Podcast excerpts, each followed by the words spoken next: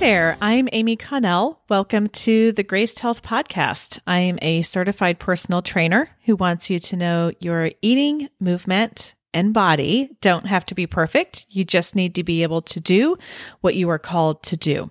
This podcast is for women who want simple and grace filled ways to take care of themselves and enjoy a little chocolate in the process. Say it with me. Welcome to another episode of Ask the Trainer, where I answer questions you may have about either your movement or eating or how they work together in five minutes or less. Today's question is one that I have had to ask and research and figure out, which is why do I have a headache if my urine is clear? So, this is the deal. Back when I was running much more consistently, I would go on a, a three mile run, which was pretty moderate for me uh, in the summer. I would come back, and without fail, I ended up in with a headache. I had consumed plenty of water. My urine was clear, and the headache I knew was related to running because I never got it for anything else. So I'm going to get a little geeky on you. I'm going to really try and wrap this up within the five minutes. And I want you to know that all of the data I'm giving you is from my certified nutrition coach training through NASM, which is also who certified me for the personal training. First, let's talk about how much of our body is comprised of water. For women, that is around 50%. For men, it's a little bit more, closer to 70%. About two thirds of the fluid within you, so of that 50% um, of our whole body mass, about two thirds of that fluid is located inside individual cells, and that is called intracellular fluid. The majority of the remaining fluid of the rest of the water can be found in the vascular system, which is the plasma portion of your blood, or in the space between cells. Why am I telling you this? Because there are two electrolytes that are the primary factor that determines what space body the water will occupy so whether they are going to be intracellular fluid or extracellular fluid. I know I'm getting really geeky here. I'm sorry.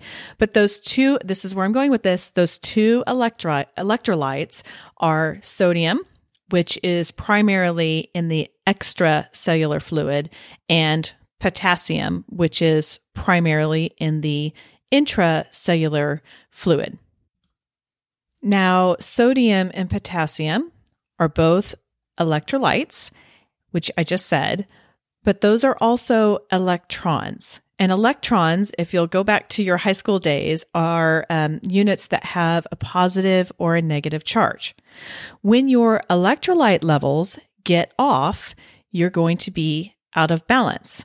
And in our body, when our electrolyte balances are off, one thing that can happen is I'm going to let you guess. I know you already know this. You can get a headache. That's what can happen. There's a lot of different things. So, what happens if you are working out really hard? How do you know if you're going to be losing a lot of electrolytes? Well, one thing is, are you sweating a lot? That may or may not indicate it. Um, but also, are you a salty sweater? How do you know if you are a salty sweater? Well, is your sports bra, and when it dries, does it have a crust of like a white ring? That's sweat you're salting. Same thing with your hat. I used to wear a black hat when I taught indoor cycling, and I would always have a white ring around it after um, after that hat dried because I am a salty sweater.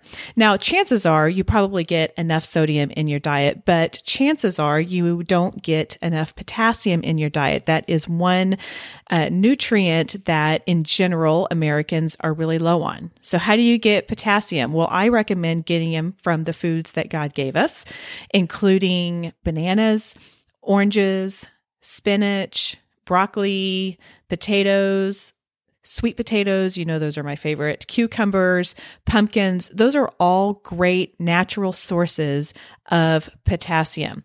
Now, obviously, listen to your doctor if he or she has recommendations for you, or if you have high blood pressure, don't go off and just start uh, drinking a bunch of pickle juice for your sodium levels to get up. Um, you know, listen to your doctor, but but those that might be a simple fix for you if you are finding that you have headaches after working out. It might just be that you have sweated enough that your electrolyte levels are imbalanced. Try eating a banana and see what happens with that. Hey, if you have a question you would like answered here on this series, email it to me. It's amy.connell at gracedhealth.com. All of these links will be in the show notes. You can also head over to the Graced Health Podcast Facebook group join there and uh, and ask the question.